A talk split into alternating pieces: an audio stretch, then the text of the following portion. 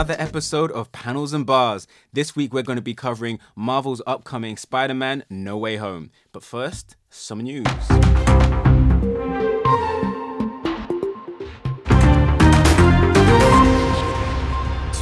Help in an effort to uh, get more young people to engage in COVID 19 vaccinations, Marvel Comics has now released a series of Avengers comics available online in which the Avengers get vaccinated. It's mainly to try and target the Latino and black audience who are not really picking up in the vaccinations as much as Marvel would hope, or as much as New York would hope. So, in an effort to do that, they produce a bunch of exclusive comics. I will put a link on our social media and you can check them out.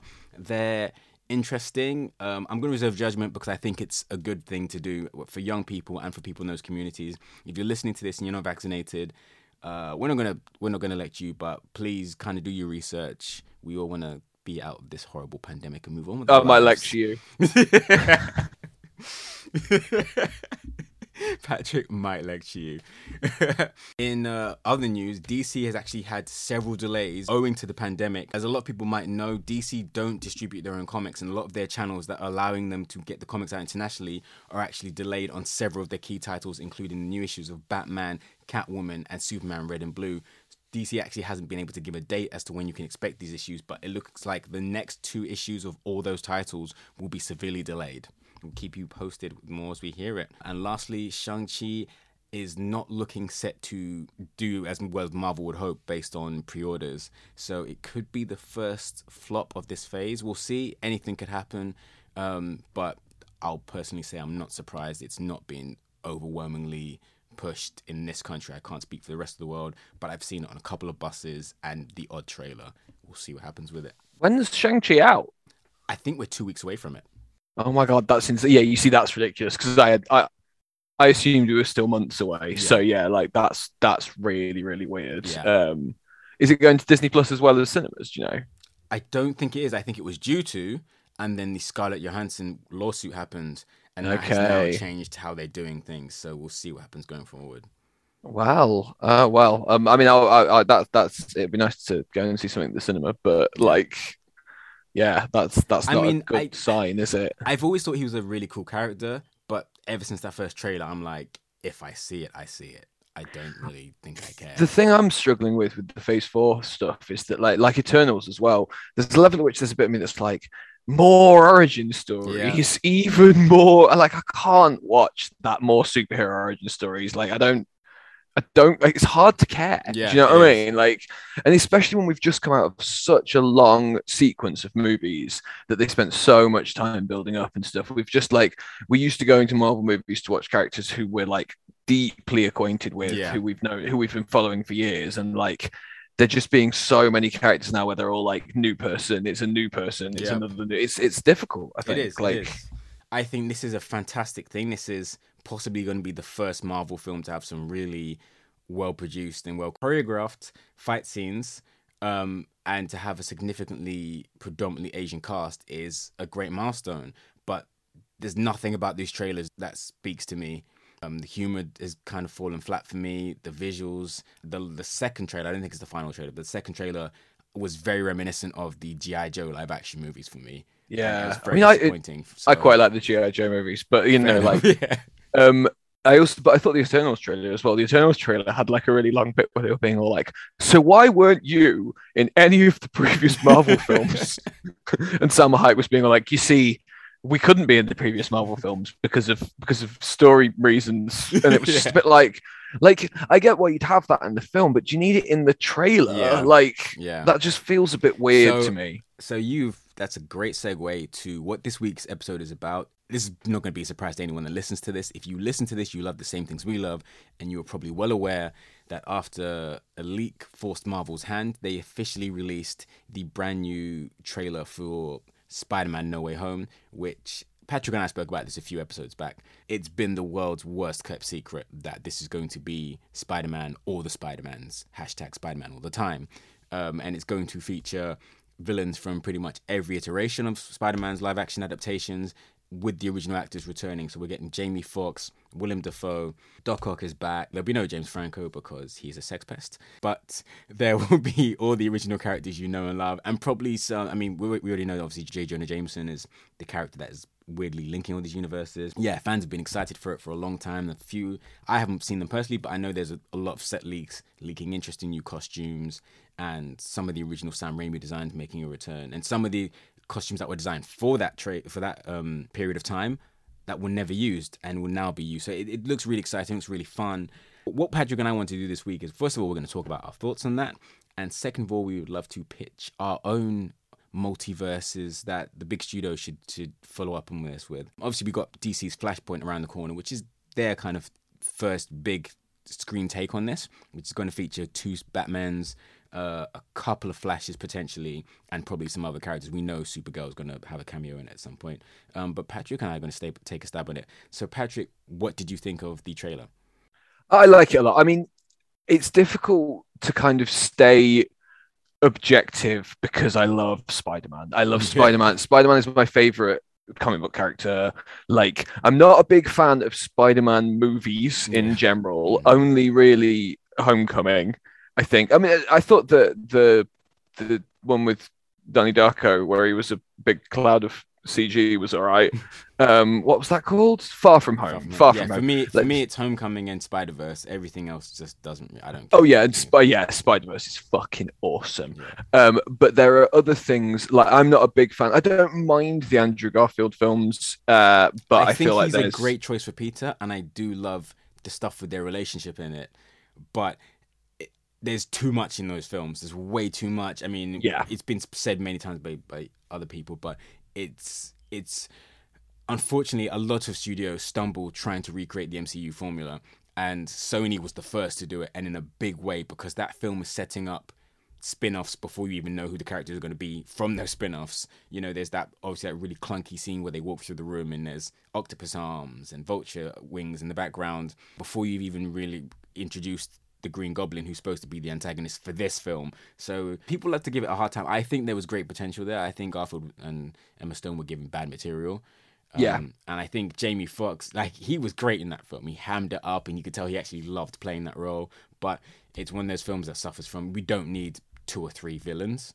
You know, we No. don't need. well, and that's kind of my worry here because I'm Yes. also I, I'm I'm really not a big fan of of the Tobey Maguire ones. Yeah, Uh, they they're they're like they're very rooted in an era of Spider-Man comics that aren't really my Spider-Man. Like they're Yeah. very very 60s 70s Spider-Man. yeah, And because I started reading in the 90s, I've got a very specific idea of what Spider Man is, which 100%. they aren't, essentially. I, so I've gone back and forth because Spider Man's my favorite comic book character of all time. I love him, as you probably know, and some of the people listening to this know. I will. Ha- I have well over 60 Spider-Man action figures that like ta have have a hold in my room and I love them. I've gone back and forth in my relationship with the Raimi films because for a long time I flat out hated them with the exception of um, J.K. Simmons' J. Jonah Jameson who I still think is the greatest of book casting of all time. He's just Yep. he's jumped out of the page. He's phenomenal. So for a long time I hated them and then I start to warm up to them because there are elements so I'm gonna there's, there's pros and cons to those films, to all three of them. Pros, J. Jonah Jameson, uh, Robbie's pretty good. I mean, he's a nothing character, but he's pretty good. Um, Yeah. You know, Betty Brant, like there's good, there's good casting for a lot of the characters. Gwen Stacy for the ten seconds she's in it, that's a good piece of casting. yeah, it is. Yeah. Some of the humor, like this is the biggest thing that he misses for me is the humor. But sometimes when he does the humor, Maguire's actually pretty good. The CG was impressive for the time. That costume is like still incredible. It's one of the best comic book adaptations. I think, to be honest, I think the best Spider-Man costume is Andrew Garfield's from Amazing Spider-Man 2. That's amazing. He's got the big bug eyes and everything. But Yeah. Raimi's costume's great. Um, quite a unique thing in all the films that I don't think any other comic book series, especially the MCU, has followed, where all the villains in those films die by their own hand. Oh, yeah. Yeah, fair. Goblin impales himself. Yeah, Doc, Doc blows himself Doc up. blows himself up as a sacrifice, and uh, well, Sandman blows away, so he doesn't really die. But Venom catches the bomb and blows himself up. So in all the Mm. films, Peter's not responsible for any of the deaths. That's quite neat, isn't it? Yeah, and I, there's just something about that. I think it speaks to him, his a quality of his as a hero, and it, it speaks to in all of those, with maybe the exception of of Norman.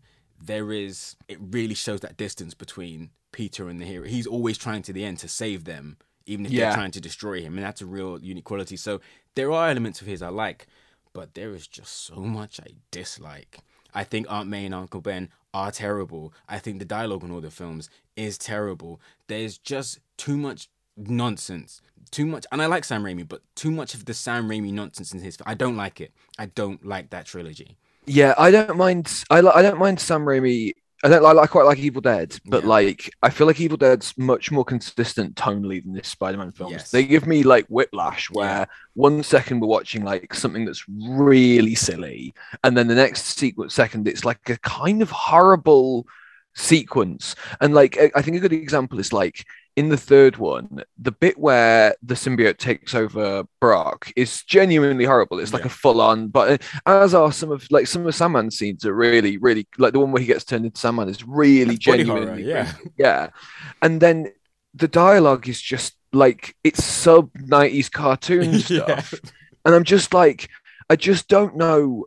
I, there's a, and the thing is, and it's a silly thing to say because in in reality they were extremely successful. Yeah. But there's a bit of me that kind of watches them and is all like, is this for, who's this for? Is this for children or Yeah. adults? Or Yeah, well, this is it, it, it gets really goofy in certain places. Even the first one. So Norman Osborn has that stupid Power Rangers Green Goblin costume, but Yeah. then in that costume, there's a scene where he annihilates the board of directors, and you see their skeletons for a split second before they all turn to dust, and Yeah, it's like, what is this? This is yeah, those skeleton bombs, like I think they're genuinely creepy and like. But then, but then, and but then you have Peter calling him Gobby, and Yep. like, and like, there's just stuff I just can't.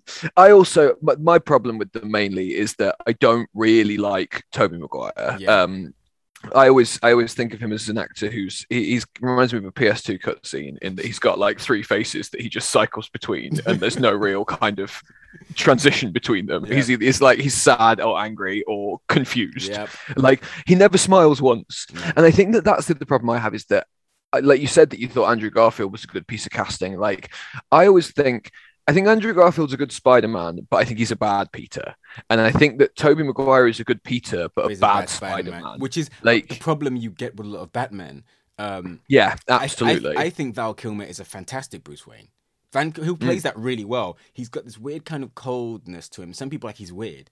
Of course he's weird. Bruce Wayne is not a real person, and he doesn't know how to be a, a real person. Yeah. And Val Kilmer plays that well. Even when like he's flirting with Chase Meridian, like who's who fancies Batman, he's trying to be sexy, but he doesn't know how to flirt because he doesn't spend time with people. yeah, he's a weirdo. He's a weirdo, but his Batman was a bit flat and a bit boring.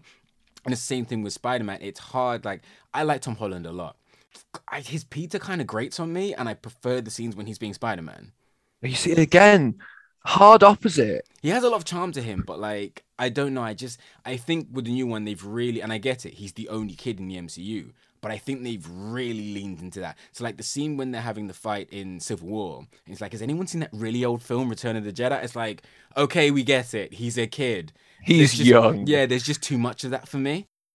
The thing I think about Tom Holland uh, that works for me is that they're not going for like because he's young and because he's inexperienced. I don't expect him to be a fully formed Spider-Man. Yeah. So in the bits like, and he is funny. He's not as funny as I want Spider-Man to be, Yeah. But because he's not really because he's only kind of just growing into the role, I can accept that. Yeah. Whereas like Tobey Maguire's Spider-Man isn't funny. Not at all. He's not he, he doesn't make he doesn't make any jokes and when he does they don't land Yeah. uh and andrew garfield spider-man is funny Yeah. but i cannot buy andrew garfield as a nerdy kid who nobody likes i just Yeah. can't like like he, like there's bits in that where like where people are being like god park you're such a loser and he just like skateboards in like looking like the most handsome man on earth and like hangs out with hangs out with emma stone i'm like I don't think I don't think you guys know what nerdy weird. Whereas, like, I think Tom Holland sells being a bit of a weirdo Yeah. quite well, um, I- and obviously Tobey. Maguire really sells being Yeah. a weirdo he's, he's, a terrifying. Yeah. he's a real weirdo, yeah. Um, but I think that there's an element which before Tom Holland and Spider Man, they never came. But then I do wonder what it would be like, and this is one of the things that really intrigues me about the new one to see Tobey Maguire's Spider Man and Andrew Garfield's Spider Man in an MCU written film. Like, Yeah. I'm really excited about seeing Alfred Molina's Doctor Octopus Yeah. in a film that isn't like hardcore weird cheese. Did you did you. Do notice you know how I mean? de-aged? Yeah, well, I assume they'll do that with all of them Yeah. because it wouldn't make. I mean, I'm guessing Alfred Molina's pretty old. Yeah. Like, I mean, it's um, been 20 years since he was last put in that costume. so- yeah, and Willem Dafoe's really old. Yeah. Like, he looks really old now. So it would be. I feel like it would be weird if like geriatric Goblin rolled out and like. Like, and I think it'd be especially weird because Tom Holland looks so young and is playing such I mean, a young version. See, is like, what's interesting. I found out recently. I haven't seen the picture. and I'm not going to see. I'm going to not going to look at the pictures. But apparently, from the set leaks, Jamie Foxx is comic book Electro. He's not Amazing Spider-Man Electro. He's in the green and gold costume, and his lightning effects are yellow. Um. Okay. Well, I've seen the set leaks, uh, and that's not how I would interpret it. it. He's he's wearing a different costume from the one in the movie, but it doesn't. It looks to me like a kind of a like a '90s X-Men leather version of maybe his original costume. You know what I mean? Like a cool, real. Okay, but yeah. also in the set leaks, it looks to me like maybe. Osborn is wearing a similar kind of costume. I think maybe they've got matching Sinister Six outfits. oh, so maybe it's like a Yeah, Sinister Six- like, okay, But I think that I assume that they'll probably be plucked from their like their original. But then Doctor Octopus knows Peter. Like he recognizes him as Yeah. Peter, and he's not like, "Hey, child, wearing a Spider-Man costume in this alternate world." Here's the thing, though. Here's the thing. A lot of people have the theory that that's been a really well edited clip for the trailer, and the actual scene. He's oh, talking Oh yeah, that would make more Maguire. sense. Yeah, I think that I Yeah. think that the potential I because I was talking to Beth about it, and one of the things that we were saying is that like I think the danger is that in contrast to Spider Verse, like Spider Verse does a really good job of setting up very different versions of Spider Man. Like you've got Miles, you've got fat angry old Peter, you've got anime teenager Spider Man, the pig, and Spider Man Noir, and they are all so different. Whereas Yeah. I do like my concern would be my number one concern is it's three white guy Spider-Mans who are kind of similar, and I know that they've played it differently and I know that they've got different aspects to them but I do wonder if it'll be difficult to like like they've got to do something with the costumes they can't have the three of them in their original Spider-Man suits fighting in the same scene because So a so a bunch of toys were released recently that have three different costumes. okay They're they're all okay. One is black and gold, so the the webs within the pattern are gold, and the rest of the costume's black. One is a slightly altered version of the costume he had for the second film, so it's black and red, but the accents are in different places than they were in that film. Okay. And I think now there's green. Now they, they leaked, you know, because uh, the way a lot of toy companies sell their toys is they solicit the initial orders months in advance. Yeah. So they came out and everyone went, "Ooh, these are the movie costumes." And what uh, Marvel Studios have said is actually no. How we traditionally get these these figures designed is we give them the pre previs. We give them Got the initial ya, designs by okay. artists, but those artists can change at any time. And there is some truth to that because the figures released for WandaVision are not the same as her final costume when she when she creates the Scarlet Witch costume. Yeah. Because uh, Marvel changed that on the fly. So there is some truth to that. But a- lot of people think if you look at Hot Toys, who are one of the companies producing them, they charge two hundred and fifty dollars a toy. People are like, they're not going to invest that. they're not going to not look that's- like the actual figures are the Exactly. characters. So a lot of people think it's a lot like how Marvel's been saying, Willem Dafoe, never heard of him. So these are probably going to be the costumes, and they look okay. But like you say, I think that their main purpose is to serve that purpose of this is Garfield, this is Yeah. Maguire, this is Holland. They're three distinct Spider-Men. Yeah, I've seen pictures of a Doctor Strange E Spider Man outfit that I assume is what Tom Holland will be wearing, the green one. Can we talk about Doctor Strange, please? Yeah. Because uh, here's the thing. So when they first announced Doctor Strange was Cumberbatch, I was like, fantastic. Because I assumed he was going to play him as British. I don't know why. I've always read Doctor Strange as British. He- Yeah, I always assumed he was with British. the cape and everything. It has like that gravitas, and I think even in the original '90s animated series, they had when Yeah. times he's turned up, he's had a British accent. So it's like when he was doing that generic American accent, I was like, why would you hire someone with such a distinctive British voice and have him do this? And I never really bought into it, but. I'm quite liking this douchebag Yeah. hoodie Doctor Strange. That's like, I definitely won't do that dangerous thing. I'm going to do that dangerous Well, I also think that kind of like in the Doctor Strange's movie, he was like this arrogant asshole, and then in the Avengers movies he's popped up in, he wasn't really that character anymore. He was very serious and very, I've got to do the Yeah. right thing, blah blah blah. And I kind of, I feel like it's consistent with his character in Doctor Strange. I do worry though, between the hundred Spider Mans and all the villains, and and and him and Wong and like assumedly characters that we've not seen in the trailer. Um, yeah. I do worry that like like because Far From Home got a bit Iron Man's legacy, Nick Fury, Yeah. and like I feel like Homecoming treads a really fine line. Iron Man is in it, but it's not about him. Um, yeah. uh, but I do worry that like I'd really, I'd really like to see a bit more of you know that bit in the first one where he's all like just be a friendly neighborhood Spider-Man and he just kind of hangs around in Queens doing normal Yeah. shit. I would really like to see more of Tom Holland's Spider-Man living some sort of regular life instead of it always being the entire universe is imploding. See, my my thing is, I would have loved to have seen a six film series Yeah. Tom Holland, and the first three is him in high school. He's dealing with like the Vulture, yeah, your criminal, your petty criminals, you know, the neighborhood st- stuff. No big end of the world stuff. Like that's what I love. The first film, it has stakes, but Vulture's not threatening. Like. You know, at several points, as you said, he tries to call Iron Man, and then he's like, "I'm busy." I'm busy That's with how real low the stakes stuff. are. Yeah. Yeah, that's how. And I, I would have loved to have seen the Vulture being one, and then Rhino's in two, and who- whoever is, you know, is in the. Th- you have Shocker in the third. They they set him up enough, you know.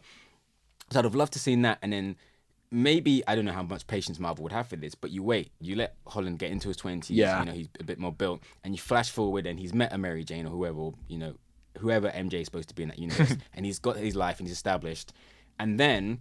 And I know they'd never do it, but this is my show, so I'm going to pitch what the hell I want. You do the Clone Saga. Oh God, I love the Clone Saga. I feel, I feel like the Clone that's a really and you make the Clone Saga a trilogy. I feel like that's a really unpopular opinion, but like I know that the Clone, the Clone Saga, Saga is great. I know that it's despised widely by Marvel fans, but again, having started reading comics around the time of the Clone Saga, for me it was a real thing that was like this is like it was it was a genuine epic that ran for like Yeah. four years and like it was great. um and I really like Ben Riley. Like I love Ben. um, I love Ben Riley. I think I do wonder. So, what I'm hoping for, my number one hope is I think that the two older Peters will represent what his life could become. Uh, I'm Yeah. guessing that Tobey Maguire Peter will probably be the version from What If. Who's missing a leg, maybe, but although maybe he won't be missing the leg, but he's married to Mary Jane and he's got a kid. He's Yeah. rel- not fully retired from Spider Manning, but it's definitely taken a backseat in his life in comparison to having a family. Uh, Yeah. Whereas I think Andrew Garfield will probably be, I think he'll have the black suit. Uh, I think that losing Gwen will have pushed him into a kind of a isolated scenario. I think he's going to be more science focused. Uh, Well, I mean, one, I think one thing that's interesting in the in the the trailers, obviously, they're, they're stealing from not stealing, it's their their property, but they're taking from uh one one more day. Yeah.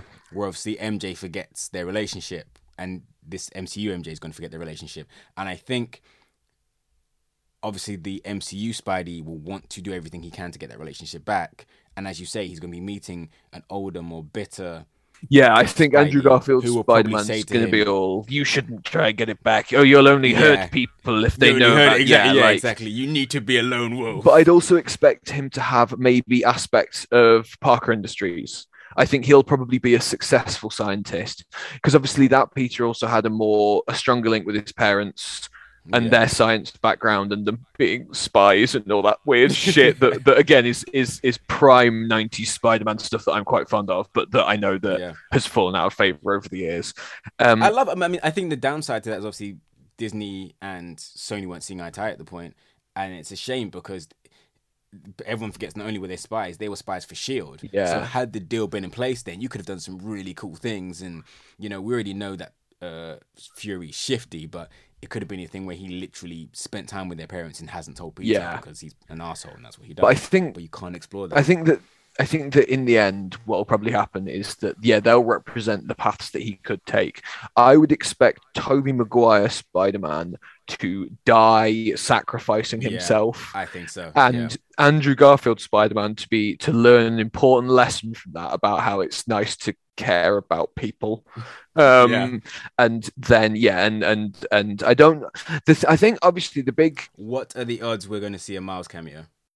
uh, low. I think he's still too young, isn't he? Like pro- I think so, but he's in the universe. he is in the universe. and. I think if you if you're going to throw every Spider-Man at the at the window, you know why not have a little even if it's like they fly past his window Yeah. and he's with and he's with Prowler. yeah, I wouldn't. and I wouldn't. you I wouldn't be surprised by Miles as a kid appearing in it. But obviously, you can't start having Miles in it too soon because he like he needs to be substantially different in age from Peter. Otherwise, Yeah. otherwise there's no. Just got two. Otherwise, there's no dynamic yeah. between them. Yeah, like, Yeah. um, and I think that like I mean, what's interesting is I don't know if you know. I don't know if a lot of people know. The six one six Miles is like in his thirties. Yeah, I vaguely remember so that. they could do that, but obviously they can't establish that because they've already established he is a kid He is a kid. Prowler's scene where he missed his birthday party. But I don't know. There's something you could do. Yeah, and I think that like I I'm I'm excited. like I I like I really like the first two Spider-Man films. I really like Tom Holland. I really like Zendaya. I really like all of them, and I think I, I trust that it will go somewhere good. I worry that it will be too much shit. Uh, I so I have I have two big worries. One is to do with the film itself, and you just nailed it. So I'm not going to repeat it. The second is from a marketing perspective.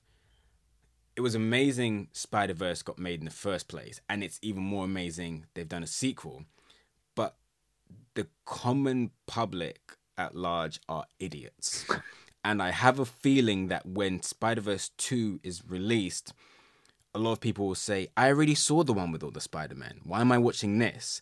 And my only worry is having this be a Spider Verse event could potentially take away from that film. Well, also, I, I I'm confused. Like, it appears in this that Doctor Strange has broken everything and made multiverses exist, Yeah. despite the fact that that was also what happened in Loki, right? Like, yeah. and I guess maybe in Loki, what they did was did something which has affected the past because of the Some time travel. That, some people think that this and Loki happened co- concurrently, and it's like that's why Loki was as big as it was, where all those universes split. They're like maybe what um, Sylvie did wasn't enough to create that much of a splinter. If Strange and Peter were doing their trick at the same time as she did her thing, I mean, obviously, uh, it's an insane chance that they do it at the same yeah, right. second. Like, but maybe that would that's that would explain such a shift in the multiverse. yeah, it, it, but it also feels a bit to me like Loki was very clear to us that there aren't isn't a multiverse. Like, it's possible, but the TVA have spent generations and generations stopping it from existing. So then the fact that both the Ancient One and Doctor Strange are aware of what the multiverse is seems really weird to me. Like, like I, my my guess would be in the same way that the time travel in Endgame didn't really make sense internally and had nothing and was nothing like the time travel in Loki. I'm guessing that maybe the idea of a multiverse will be a thing that they just kind of throw into movies and it works however they need it to for this one. exactly. Uh, and I'll tell you here's something. So, Mister, I can see seven thousand possible alternatives to a situation, and then I go with whichever one present you know presents the least catastrophic event. You sh- then clearly you've seen a future where Peter steps inside whilst you're doing the, the spell and sabotages it. Well- Why would you let Peter in well, no, because on the one hand, like he can't do that anymore. Well, I mean, I assume he only looked forward in time to when the Avengers won, so he doesn't know what's going to happen after. Endgame. And I guess, but it wasn't wasn't the ancient one's whole thing that she already knew everything that was going Yeah, to but they haven't happen, so got- nothing was a surprise. but they haven't got the time stone anymore. He was using the time stone in, in, in Infinity War when he sat there and was all "Brrr," and jiggled about.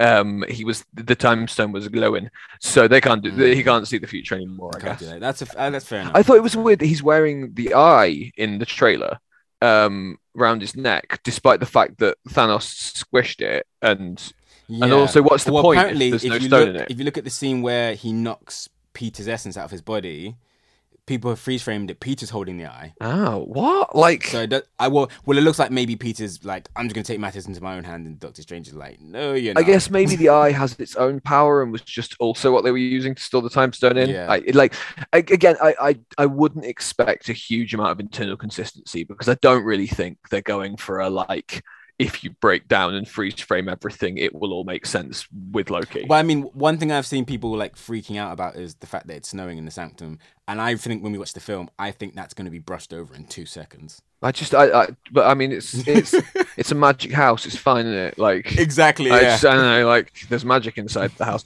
Maybe he, he- there's all those doors to other places in the sanctum. Maybe he left the one. open the wrong one. Maybe he left Yeah, the one snowy exactly. place open by accident, and then it got all snowy. What what what does seem quite interesting is um because obviously Wong's packing his bags in that. A lot of people think he's packing his bags for his scene in Shang Chi. Yeah, because he's in that, isn't he? So yeah, I, I, Yeah. I guess that he's he's off to off to another Marvel property.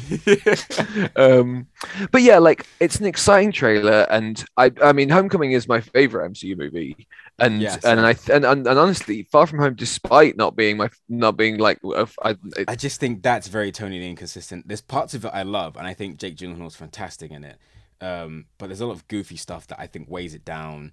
It it's too Iron Man centric. I still I'd Um, but I'd still put it in the top five ten of the MCU because I I don't think I would. I just like really like a lot of Spider-Man. elements in it, but I, yeah, me too. But and I think one big thing that I'm hoping that is going to get addressed with this, especially with Peter's wish, is one major major point I a gripe I have with the MCU is I like secret identities. yeah I really like secret. I, I like what you can do with them if you're a creative writer. I like the situations you can put your characters in. I like what it reveals about your character as a hero and as in their personal life.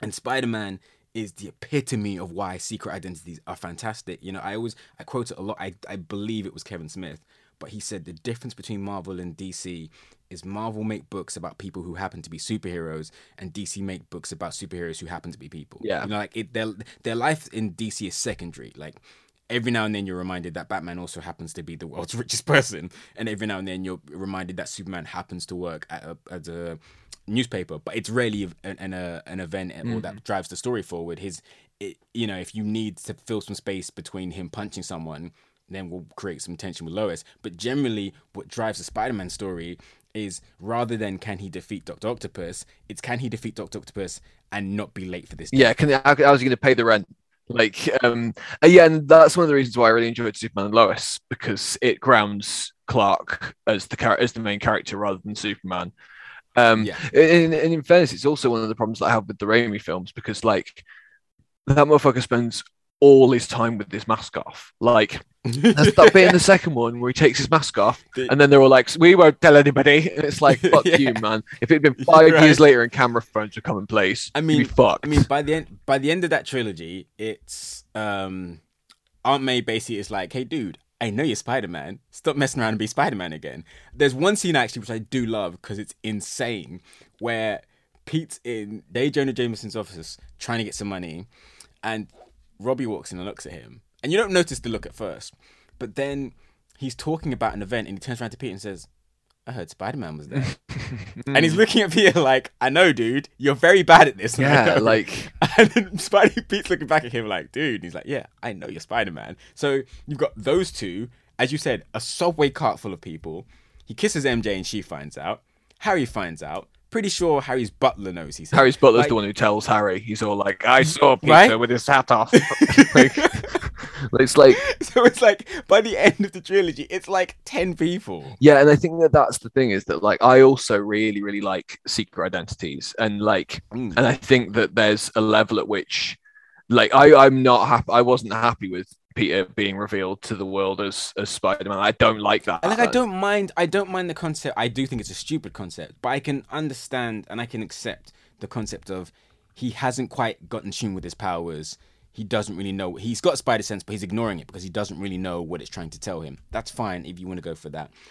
But yeah, I don't know. That ending, as cool as it was as a laugh out loud moment, no, a lot of the tension comes from May Yeah, and from the fact that even though yeah years later we find out she knows it's it's him she needs a place for her grief and her anger and she puts that into spider-man. So she's super proud of pete but she can't stand spider-man. He's a menace. He's the same thing for j. Jonah jameson. Like belief the, the gruff exterior, he's a father figure to Pete, and he knows Pete needs needs one, but he can't stand Spider Man because Spider Man is taking away attention from people like his son, who's a real hero. There's all these conflicts that Spidey has. I mean, one thing that the Amazing films kind of got wrong is the great thing about Pete's relationship in the comics is Gwen adores Pete. Yeah. She just can't get enough of him. She thinks Spider Man's a menace. And in the flip side to the movie, Gwen's father thinks Spider Man is a hero and knows that Pete's Spider Man, but he's like, you can never tell Gwen. She won't accept it. And then when he dies, when the father dies, Gwen's like, I Spider Man is the worst person that's ever lived. And so now Peter wants to marry this woman, but can never tell her who he is. Like those conflicts that you can come up with are incredible. Yeah. And the minute you just kind of kill that concept of a secret identity, it's taken so much from the Yeah, and like we've we uh, although we've had some of it, we've had way less Flash loves Spider Man but hates Peter than I would than I like. I really I really enjoy Yeah. that that in the and like I think that one of the difficulties I have even with Tom Holland's version is that like for me, what I really like about Spider Man is that like Peter is is that guy. He's funny and exciting and everybody likes him, but he hasn't quite got the confidence to be that person at school. So he's awkward Yeah. and nervous. And Uncle Ben sees it in him, and so do other people who he feels comfortable around. But then when he puts on the mask, he can just be himself. And then and then he's funny and outgoing and like and people who normally would think he was a big loser love him and people you know what I mean like and I think that that's Yeah. That's really intrinsic to the dynamic of the character and I Hundred percent. I mean, one of my favorite scenes in Homecoming is, and I so I I was lucky enough to see Homecoming before it was on general release. I got to go to the press screening, and you can talk about Cap lifting Mjolnir or like any of those moments where the crowd goes crazy, but in that press screening, when he goes on the blind date and the door opens, Yeah. and Oh. her father is vo- the audience lost it. Yeah. it's such a great twist. No one talks about it. It, it it's a gut punch Yeah.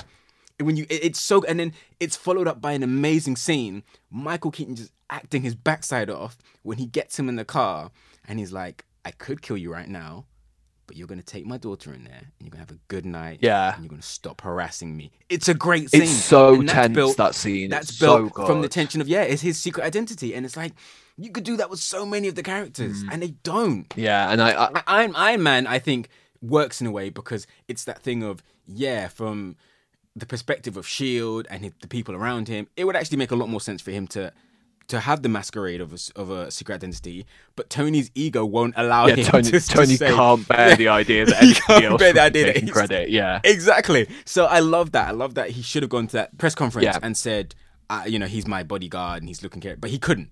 He was like, yeah, no, it's me. I invented Yeah, it. Well, and similarly, You know? one thing I really like in the MCU is that they don't feel the need to give every like Thor's not got a secret identity, and like No. they don't feel the need to just strap them on to literally everyone.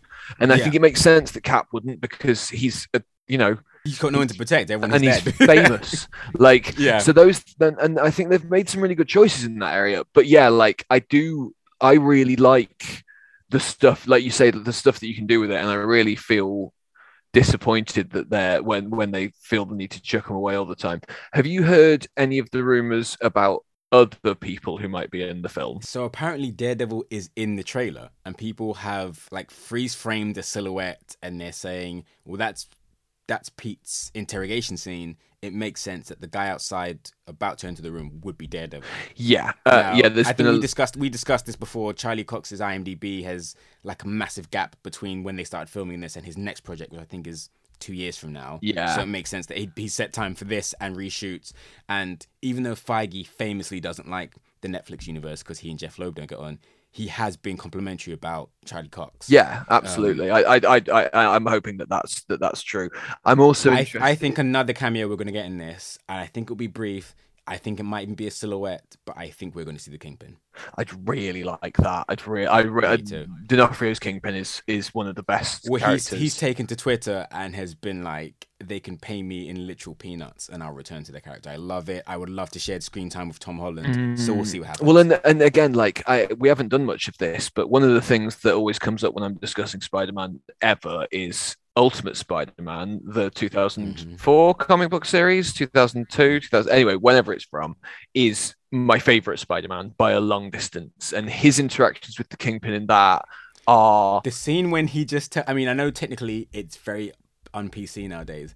But the scene when he ripped, he takes a piece of paper out of his pocket and literally just goes through a series of "You're so fat" jokes. Yeah, well, and, and Kingpin loses his mind. yeah, well, and what's great about that is that, like, obviously the fat jokes. Yeah, I'm not sure. I'm not sure how how that would be received now, but it's the fact that Kingpin gives him this incredibly serious, like, like, like D'Onofrio's version, like evil, dark speech, and Peter's like, "Hold on, I, I, had a, I had, I had a note that I wanted to read to you if I ever found, if I ever met you again."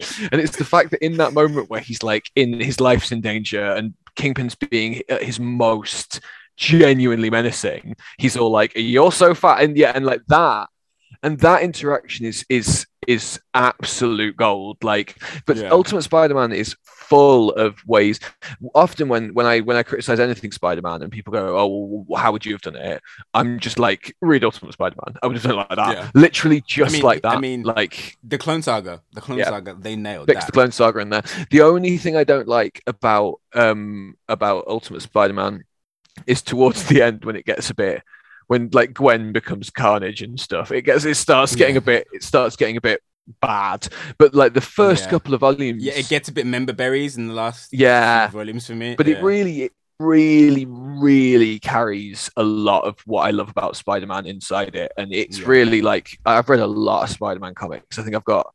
The only thing I've got more of than Spider-Man comics is X-Men comics, I think. Um, yeah, and obviously that's not really a fair comparison because Peter's one person and like yeah, X my X-Men comics stack comprises X-Men comics and Wolverine comics and Cable comics and whatever you know what I mean? X Force and yeah. like well I've not got a lot of X I've not got a lot of X Force I've got I've got a lot of Generation X uh, and I've got a lot of weird one sh- I've got a lot of Bishop comics um, Bishop's great. yeah I really like Bishop Give Bishop his own movie. um, So my first pitch, um, and we're kind of getting. I said this at the start of the show. We are getting a Flashpoint movie with Michael Keaton coming back. I don't know if you saw recently. I love Michael Keaton. He had an interview where he basically said, "I don't understand what multiverse is. I don't get it. um, but I'm going to be in two movies this summer in multiverses, and I'm all for it." And the, the interview even said. Have you like? Did they explain it to you? He said, "Yeah, they sent me an email. Both companies sent me emails breaking it down. I don't get it, but it's fun. They put me in costumes, so he's confirmed you will see a Vulture cameo. Nice. uh, and and uh, he's probably going to be in prison.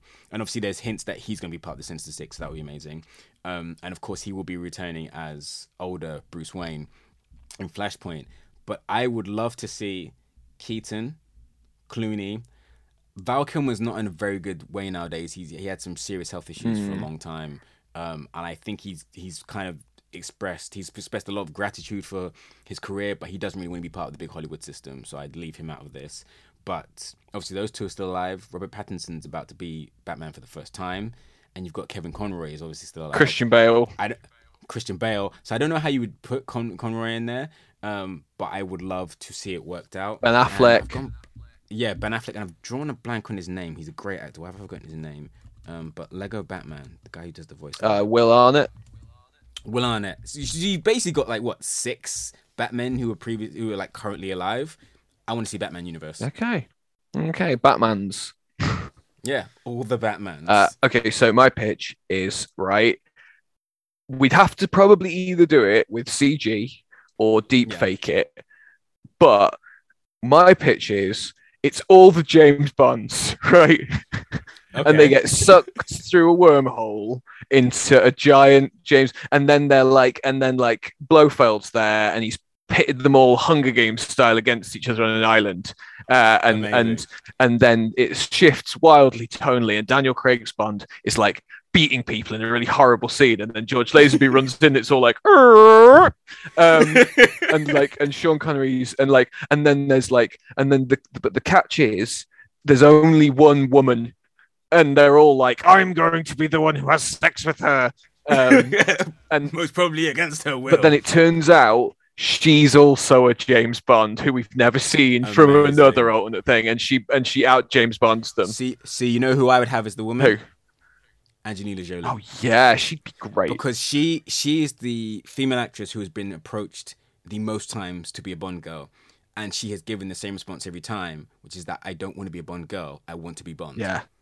So I think yours would be the perfect Um, to introduce that. Yeah, I'd go. I'd like. I. I. I- was. To be honest, I, th- I was thinking about it. And I was like, there's not a lot of characters who have persisted throughout pop culture, and obviously, Oh, like, yeah, and you get huge problems with like, like I'd like a Superman team up movie where where like Tom Welling and uh, Tyler Hoechlin and and maybe maybe Brandon Routh. I quite liked his version of Superman for the minute. Everyone except Dean Cain. Yeah, well, yeah, because Dean Cain's gotten a bit "Make America Great Again," hasn't he? Um, but like, but then you can't really do it without Christopher Reeve, and you can't Mm. really deep. You know what I mean? Like, it's just it. not the same, is it? Like, and I think No. that's the problem. Is that actually, again, maybe if it was animated or CG, you could like, you could get somebody who could do his voice, and you could draw it exactly like him. Um, but like, I feel like there's not a lot of characters who have had enough pop culture. versions. Yeah, like so. If we're doing like just random, so then I was thinking, what if we're just hopping through different alternate versions, and all the alternate versions are new. Um, Yeah. I saw a YouTube video a while ago where somebody suggested that they'd really like to see a movie where Harley jumps between different timelines, just murdering Jokers. Uh, and that's cool. yeah, and that's an idea yeah, that I've I'm on board for yeah, that. that I've that I like. But I think that what I'd really like is um is like Exiles. Uh yes, because yeah, in, in Exiles well, but this this is the thing a lot of people haven't realized, or you know that people don't really talk about, is Captain Carter isn't from a What If comic. She's from the Exiles. Yes. There's an episode of the, there's an issue of the Exiles where they jump, and it's what if kids if Captain Carter had got the form. Yeah, so for for for listeners who aren't aware of what Exiles is, this is a a 2000s X-Men comic where alternate versions of X-Men characters are brought together in a kind of space between realities and then sent on missions to more parallel Marvel universes. uh, like, and I can't remember exactly. I can't remember how it plays out, but yeah, some old man tells them all, and so we've got like Blink from the Age of uh, the Age of Apocalypse. Yeah, I mean the the initial the initial team is essentially the lineup from the Age of Apocalypse. Yeah, because there's a good Blink, an amazing character. there's a good Sabretooth, isn't there? There's a good Sabretooth. You've got Rogue in her really cool. I know people hate it, but I really love her cool space age costume. Yeah, and then Um, you've got Mimic, Morph. um, who's who, yeah, who's like a steals the people's powers, and Morph, who's a funny rubber-faced man. Um, Yeah. and yeah, but then yeah, so then as it goes along, they're all very expendable, kind of Suicide Squad style, and they and characters just die constantly and are just replaced with more random You hear that. Marvel? You could have done it first. Yeah. you already had James Gunn. You had James Gunn already. and they're just this. I'm just gonna this quick side cut, side note because I've been wanting to text you this for ages and I haven't texted you. Do you know what Rick Flag's T-shirt is about? Because I found out the other day and it's fantastic. yeah, it looks like his costume in the comics, doesn't it? Yeah, but you know the illustration. Yeah. So it's a bunny, clearly Bugs Bunny, with a Superman costume. So obviously a character representing uh, Warner Brothers, and has a speech bubble and there's Spanish writing. And I found out the the Spanish, the, the English translation is obstacles become opportunities. Oh, So it's nice. saying thanks Marvel. I'm with DC because you guys didn't value. Yeah, because you And I just love it. It's just like it's yeah.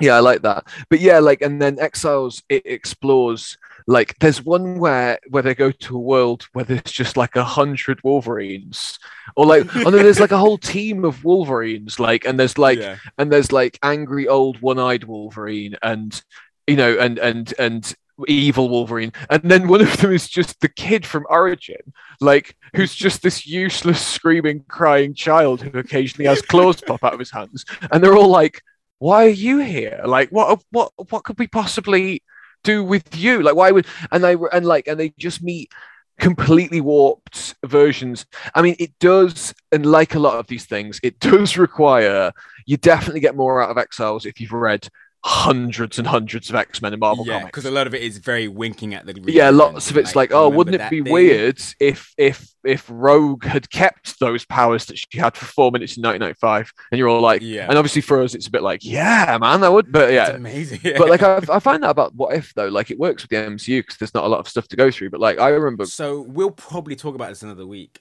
What if the comics are incredible? yes, I I'm gonna give the series a chance, but the initial episode, and I love Hayley Atwell, and I think I think she's fantastic. I think that character's fantastic, but it really was literally the first Avenger with a female protagonist rather Yeah. than a male protagonist, and the thing about that concept in comics that worked so well that kind of fell flat for me was the that comic that the, the concept is really this one small thing can branch out into an insane Yeah, it's like a butterfly reality. effect kind of comic, isn't Butterfly it? effect, Yeah, like you know, and I don't think that episode really. I mean, that's what I loved about this the second one, which is like literally T'Challa makes the universe better. yeah. Thanos doesn't do the snap. You know, the the Ravagers are reformed. All these people who were previously terrible. I mean, also it does have the terrible side effect that it looks like um, Ego is going to make Peter Quill terribly evil and probably take over the world.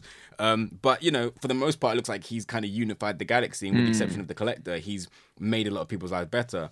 Um, Yeah, well, and that's the thing is that like the What If comic again, like I, my memory of reading that is that it was great when it was a What If that derived from a comic I'd read, but then sometimes I'd read them and I'd be all like, I don't know who these like I don't know how this is different from the original comic. Like I have no. yeah, So it was really hard to read then. Like my favorite What If is uh, What If Rogue had absorbed Thor's powers. Have you ever read that one?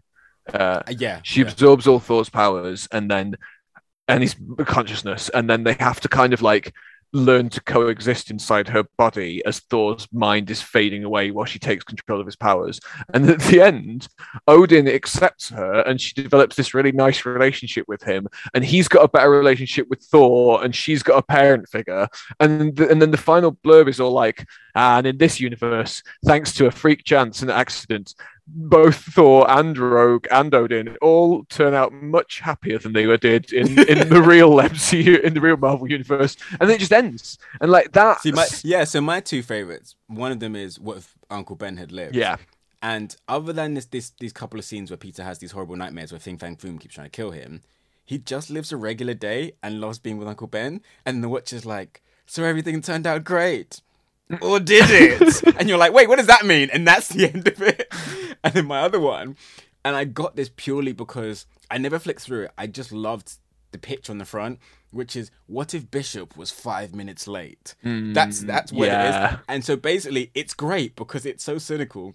Bishop turns up in America, this black man with a massive gun, and immediately gets arrested. so he doesn't get to warn the X Men about their horrible future, and he basically just ends up in jail.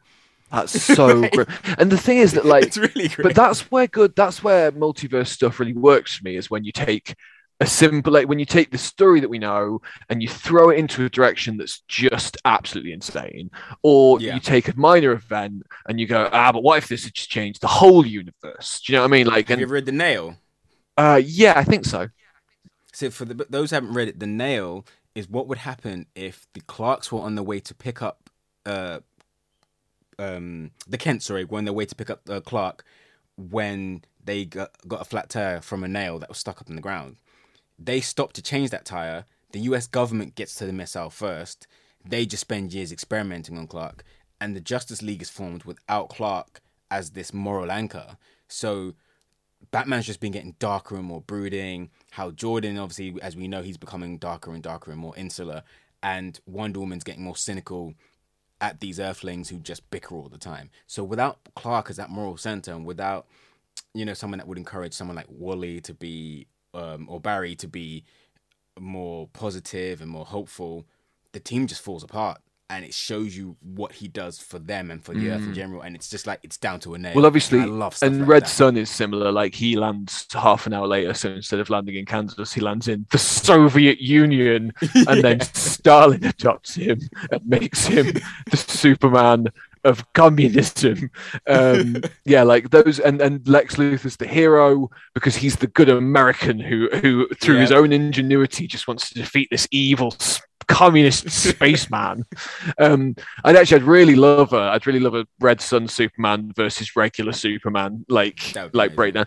Um, but yeah, like I think that, like in terms of what what like, there's not a lot of properties that I can think of that Yeah, there's true. like loads of different versions. I think that the other thing that I was thinking, which might work, would be like cartoon versions. So Yeah. you can have a crossover between all the different Transformers. Uh, I, I I'm not well versed enough in Transformers to know how that would work, but I assume that it would make Transformers people very excited because Oh, because yeah, you know sure. I mean, well, you've got you've got Generation One, you've got Bay's Transformers, you've got Beast Wars, you've got um there was an evolution after Beast Wars as well. So there's a few different things Hmm. you could do. Uh, and then also, I was thinking, uh, like, again, like it's not Spider Man's, but like uh, an X Men, like, or like I would like to see the '90s X Men meet Wolverine and the X Men's X Men. And evolution. Um, or alternatively, more interestingly, I'd like to see the Titans, Teen Titans from Titans, meet the Teen Titans from Teen Titans Go. Um, I think that's happened. I think that's happened What? in an episode. yeah, I'm pretty. I'll send you a link afterwards, but I'm pretty sure it's happened. See, well, okay, well, whilst, idea, whilst we're talking about this, the best one has actually already been done, and that is Power Rangers Forever Red, which is where, as an anniversary episode, every Red Ranger who's ever existed gets together to defeat the enemy, and it's freaking amazing. And I really wish Marvel would do something like that. do all of the subsequent versions of Power Rangers technically take place in the same timeline? And and They're and all in the new- same and new- timeline, and, all, all, it, all it is is, like in the real world, you get physically too old to do the job, and so a younger generation takes over. So Zordon fires of- you, and it's all Yeah. like, I'm Pretty much. Well, I mean, what, so I'm like, sorry, what it is is Jason. We've got to have a difficult conversation. I've noticed that you've lost 17% speed at the last six missions.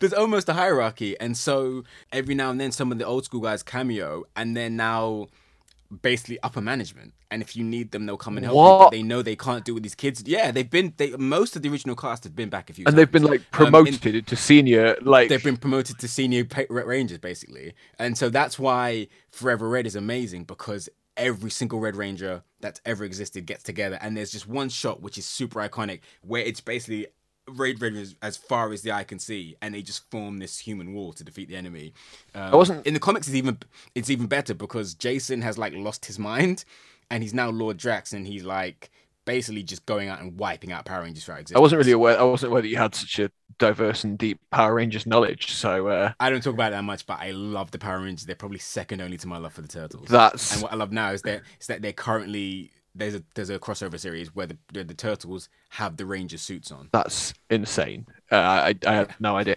Yeah, well, I suppose actually also in terms of like crossovers, you could in theory have uh a, like you know, and this is a personal thing, but I'd very much like to see. Uh, the characters from different Final Fantasy games meet because they all take place in in completely separate worlds. But there's character Okay. interactions there that I would like to see.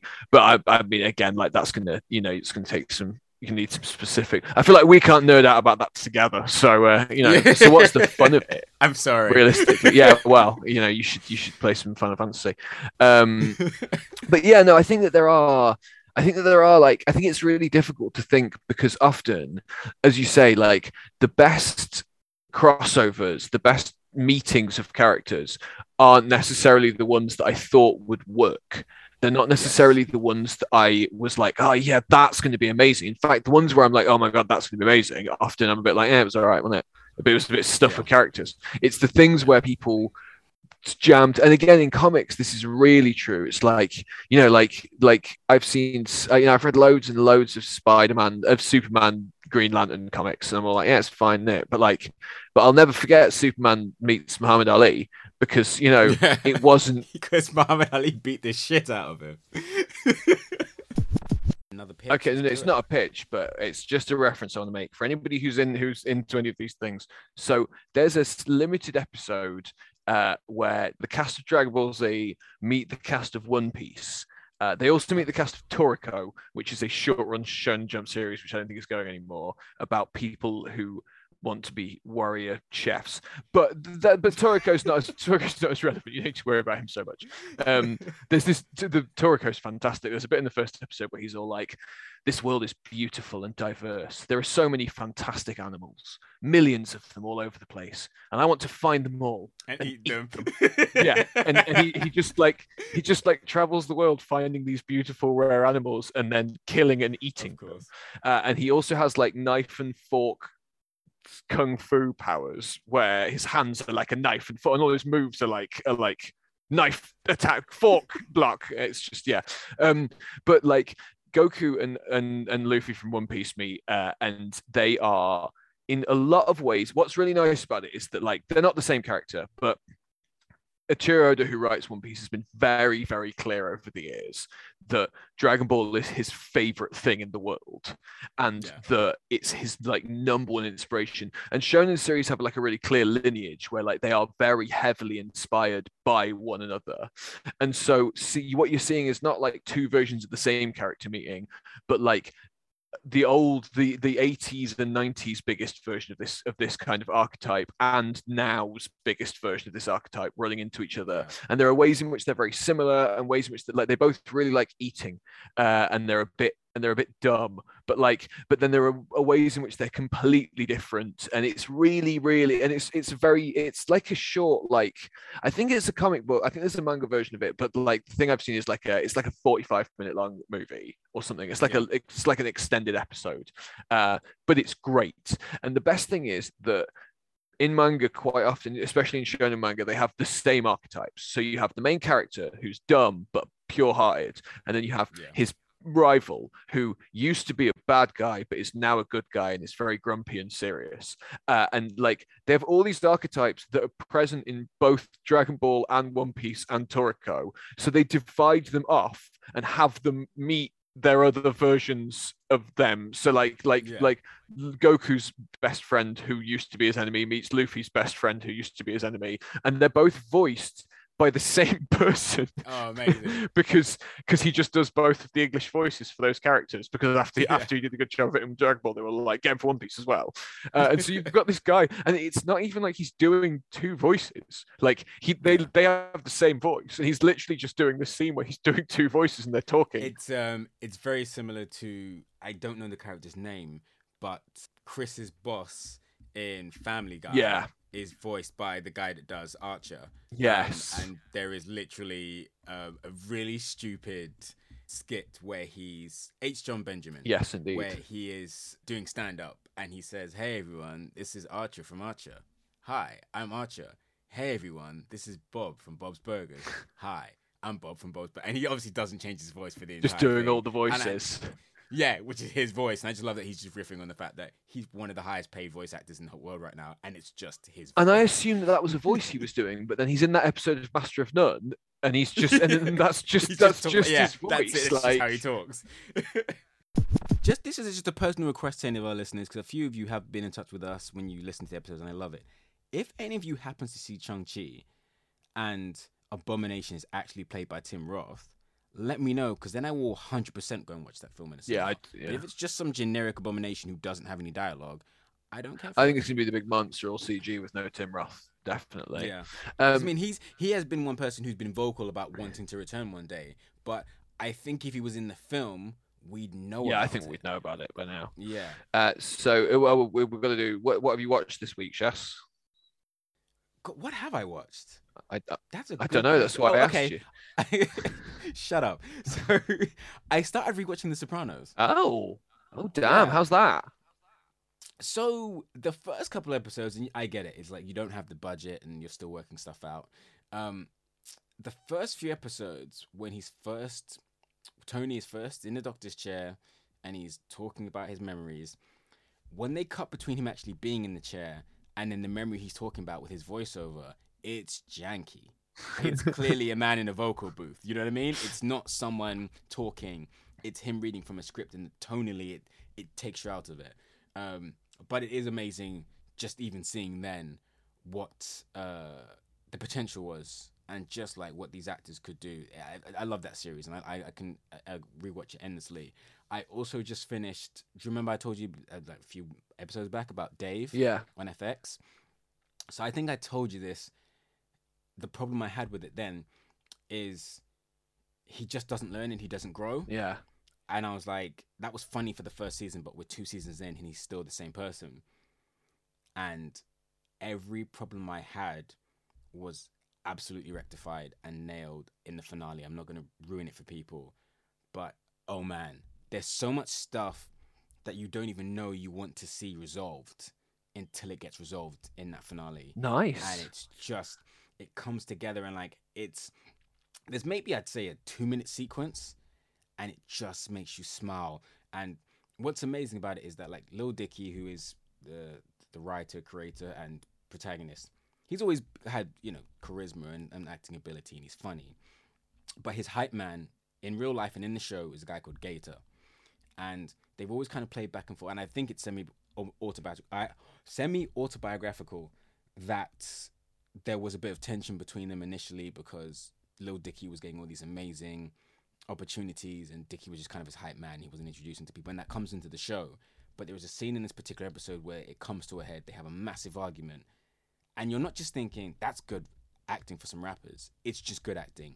Period. Oh, It's wow. one of the best arguments I've seen in a TV show for a long time, and I would say watch the whole series because, like I said, that's that finale is amazing, but it's obviously it it it's, it comes from everything that the rest of the season has built up to. Nice. So watch that season, get to know these characters, and yeah, I I mean I don't really think there's a crazy amount of stuff on right now, but I'd I'd be I think you'd be hard pressed to touch that for a finale. They really nailed Yeah, I mean, there's definitely not a lot going on right now. We went to see uh, when I went to see Suicide Squad. There were three trailers. Uh, a trailer for that Hugh Jackman film where the, he's a He he's a remember stuff, and detective in starts to remember memories, and then there's memories. Yeah. how far will he go for the people he blah blah blah? yeah. Yeah. Um, and then there was, and then the second one was a Sky original movie. I can't remember what it was called. About some donut animals. No, it had Karen Gillan in it and Lena Headley and then Heady. Heady. Oh yes, that that's that's on Netflix. Yeah, it looks good. I, I, I well, Yeah. it, I mean, it didn't look good. The trailer looked bad, but it's got a great cast, Yeah. and, and and trailers Yeah. often don't know what they're showing me. No. Uh, and then the third trailer was an Oasis documentary, and then the trailers ended, and I was all like, "Damn!" like the cinema is dry right now. yeah, I really wanted to watch The Green Knight, which should have been out by now, but that keeps getting pushed back, and I think it's gonna be released the day after I die. so I'm very sad because that film looks amazing, Yeah. but it's been like two years now. So I watched uh, the new Neon Genesis Evangelion movie, uh, which is Cool. called. It's the fourth one in the current series, although it's the sixth Neon Genesis film overall. And so it's called Neon Genesis Evangelion 3.0 plus 1.1 Thrice Upon a Time. Because Because why wouldn't it? be? because why wouldn't it be? Yeah. um, uh, it's but it's essentially the end of a 25 year long series, and it Oh, was wow. fucking awesome. It really Nice. brought the whole thing together, and it like It's it drew in like the anime series from the 90s and the films and the comic, it, all of it into one thing, and gave it all a really satisfying ending. So uh, it's a series I never knew anything about, but uh, it used to. For so I'm probably showing our age here, and a lot of kids that are listening to this won't know about this. But before we had the internet, if you wanted to know what was happening in comics, anime, or games, you would buy Wizard magazine. yeah, yes, And whoever was making Evangelion, they spent a lot of money because on most months they were the back cover for like what is the, it was the US DVD releases. yeah. I don't even know if it was DVD at the time. It probably would have been early stages of DVD, but they really pushed it on the back cover. So I would always see some of the mech on that. And then every now and then, Wizard also had an import toy section.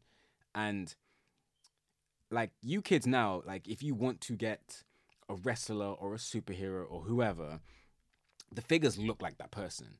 But when we were growing up, they were just pieces of plastic that happened to have certain parts colored that might look like the colors you would see the person wearing. And I remember when I was really getting into that scene, I mean, the Japanese have always been years ahead of us, but the, the Evangelion stuff in particular, man, their sculpts were just like the shapes Yeah. were insane and the colors were so bright and bold and just an insane amount of points of articulation. Like every joint on that thing could move. So I even I never I was never really aware of of what the franchise was or even what it was about. I remember seeing those designs and being like, I want to own one of those things one day. They just look super cool. Yeah, Eva's got a weird history. Like it's unbelievably popular in Japanese in Japan to the point where like the theme tune from the anime series from the 90s was like the most requested karaoke song in Japan for like 20 years in a row. Um, That's amazing. And it's like and it's the, the new movies are unbelievably weird. Like they start off and they appear to be a shot for shot remake of the anime series. Um uh like you know like with with better modern animation but basically the exact same story. The first one of the new movies is the first six episodes of the original series exactly with really very few changes. And then the second one is similar but with a couple of new characters thrown in. And then at the end of the second one one of the characters in a kind of similar way to what we've been talking about this episode makes a choice that just absolutely throws everything. And then the third and fourth ones, the new movies, are completely different from the original series and have their own story because a single different choice was made, and so everything goes differently. Um, but the whole thing, like I, I, think it might be worth doing a explain a video on it at some point. But it is hundred percent. It is. It, I I've got a weird history. Like when I when I when we worked at Forbidden Planet, it was coming out. Uh, the Perfect Collection was coming out on DVD, uh, and so hmm. prior to that, you could only buy it in video or DVD form for twenty pounds per episode per thing, and you got two episodes. Uh, so like you, you people were playing 20 pounds a video and i think that there were like 14 videos to have the whole series so it was like you know 280 quid or it was loads of money uh, and when the dvd box set came out it was a big deal because it was the first time that you could buy it all in a like and i remember when it was coming out of Forbidden Planet the people we knew who worked there dave and a couple of others were super hyped about just being and Owen and karen were really excited about being able to own evangelion in a form yeah. that wasn't really expensive ironically after we worked there, I didn't buy it. I borrowed it from work and watched it and took it back. Uh, it's sold out everywhere, and now that box set is of worth hundreds of, of, pounds. Yeah, um, I had. I always see the GTA soundtracks. Oh my god, yeah! Do you remember them set? just sitting on the shelves in the shop and us being all like, "I'm so bitter because you, it wasn't even like I didn't care. I was one of those people that was like, "I'll do it tomorrow. Yeah. I'll do it tomorrow." And then one day, tomorrow came and they were sold out, and they were going for ridiculous amounts. Yeah, they're hundreds pounds. um, but yeah, when I watched Evangelion, I'd had years of people being all like, "This is the greatest show of all time." Uh, it's it's the high benchmark for anime, uh, and so I borrowed it from work and watched it, and I was all like, "I'm not sure I get this. Like, this this is weird." Um, and then I watched it a couple of years ago, and it just absolutely, I was all like, "Oh no, it is absolutely spectacular. It's fantastic." Um, and and yeah, I've watched it through a few times since then. I'm planning to watch it all through again now the new movie's out in one big chunk. But yeah, I think we should do an explainer video on it at some point. Sweet. So, um, well, that would be number three because number two is whenever he does get off his ass and release this album he's been making us wait the whole year for, I am going to explain Kanye West. Yeah. Well, I mean, I, I I'm aware of his first album, so you know, like yeah. No, I mean, here's the thing. I think a lot of people don't realize his history, and I think it didn't. You know, you can never really justify his level of arrogance. But he has been in the rap game a long time. Before anyone even heard his first single, and he's been part of some amazing groups. He produced for some of the greatest artists in history, Eminem, Jay Z, before he was even a name. Um, and he has a lot of weird side projects and things he starts and doesn't finish, like the video game he spent millions of dollars promoting where his mum was an angel. Yeah, that's. And he just got bored. Yeah, and never released it. Yeah, look. So I want to talk about that kind of stuff. Yeah, that looked good. You know, he I has, played that. Yeah, yeah, it looked great, and he has things like his failed Muppet sitcom. Um, and Pastelle, his clothing line, which he spent millions on, and then just decided one day, I don't like any of these pieces, so he never released it. He just has weird. He's a weird guy who yeah, I really sounds... am a massive fan of because I think he is. He just really believes in the power of himself, and I think a lot of us, you know, a lot of us one day are like, hey, what if there was a microwave you could fit in your pocket? But the difference between you and Kanye West is if Kanye West has an insane thought like that, he's a billionaire, so he can make it happen. Yeah. So you'll see in this episode, but there's probably a lot of things you didn't know about Kanye West that you're like, that's a weird thing. I'm glad I know that. So that sounds great. That will be the next episode. And then, yeah, as we discussed in last week's episode, Patrick and I will be watching all of the existing Blade Runner properties, and then I'll see if I can get us a stream for the pilot episode of the new anime, and we'll cap it off with that. Oh, one um, thing that I did watch as well, Rosie recommended to us the Fear Street movies. Uh, yes, the trilogy of horror, teen-looking horror movies that are like R.L. Stine yeah. like the guy who wrote Goosebumps. They're based on some of his books. Uh, so me and Beth gave of the works of R.L. Stine. Me and Beth gave them a go, and they're awesome. Rosie was oh, hundred percent correct. Honestly, they're fantastic. You know, you know how the Lord of the Rings works really well as a trilogy because they were all made at the same time and they work as one giant yeah. story. Yeah, it's it's like that. It's three movies nice. and they all interconnect really neatly. They've all got their own characters, but they've also all got links between each other. It's great. It's really, really great. I really recommend it, and it's not nice too scary because I'm a bit of a, I'm a bit, I'm a bit of a wimp about horror. Uh, but yeah, it is, it's, it's, it's creepy, but not like I can't sleep now. So yeah, it was, Sweet. it's just right for me. Thank you for that. Okay, so so that's the Blade Runner episode. I have a couple of ideas, but I need to work them out. I've spoken to some guests. We'll be getting some guests, but not till October. So Yay. yeah, close to the time. Um, if you have any ideas, let either of us know. Best place to do it is on the Instagram or the Twitter. Um, both of those are panels and bars. I will be uploading some new videos finally to the channel, starting off with an action figure review. Um, I'm not great at them, but you'll see if you watch the channel, and that's good because we need views. So, um, as always, like, subscribe. Please give us feedback. Honestly, I know we keep banging on about it, but you guys doing that is the difference between me and Patrick just speaking into the ether and you know us becoming the next. My dad wrote a porno and becoming massive. Yes, um, and We and and that. send us send us like angry comments about how you hate things that we like, or vice Yeah. versa. Send us t- tell me about how great Tobey Maguire is, please, because Yeah. That's a take I've never heard before. Just try not to get too racist with it because I'm not crazy about that. Um, but we will see Damn. you all next time. Thanks for li- it happens. Ugh. Thanks for listening. see you soon. Boy. Bye.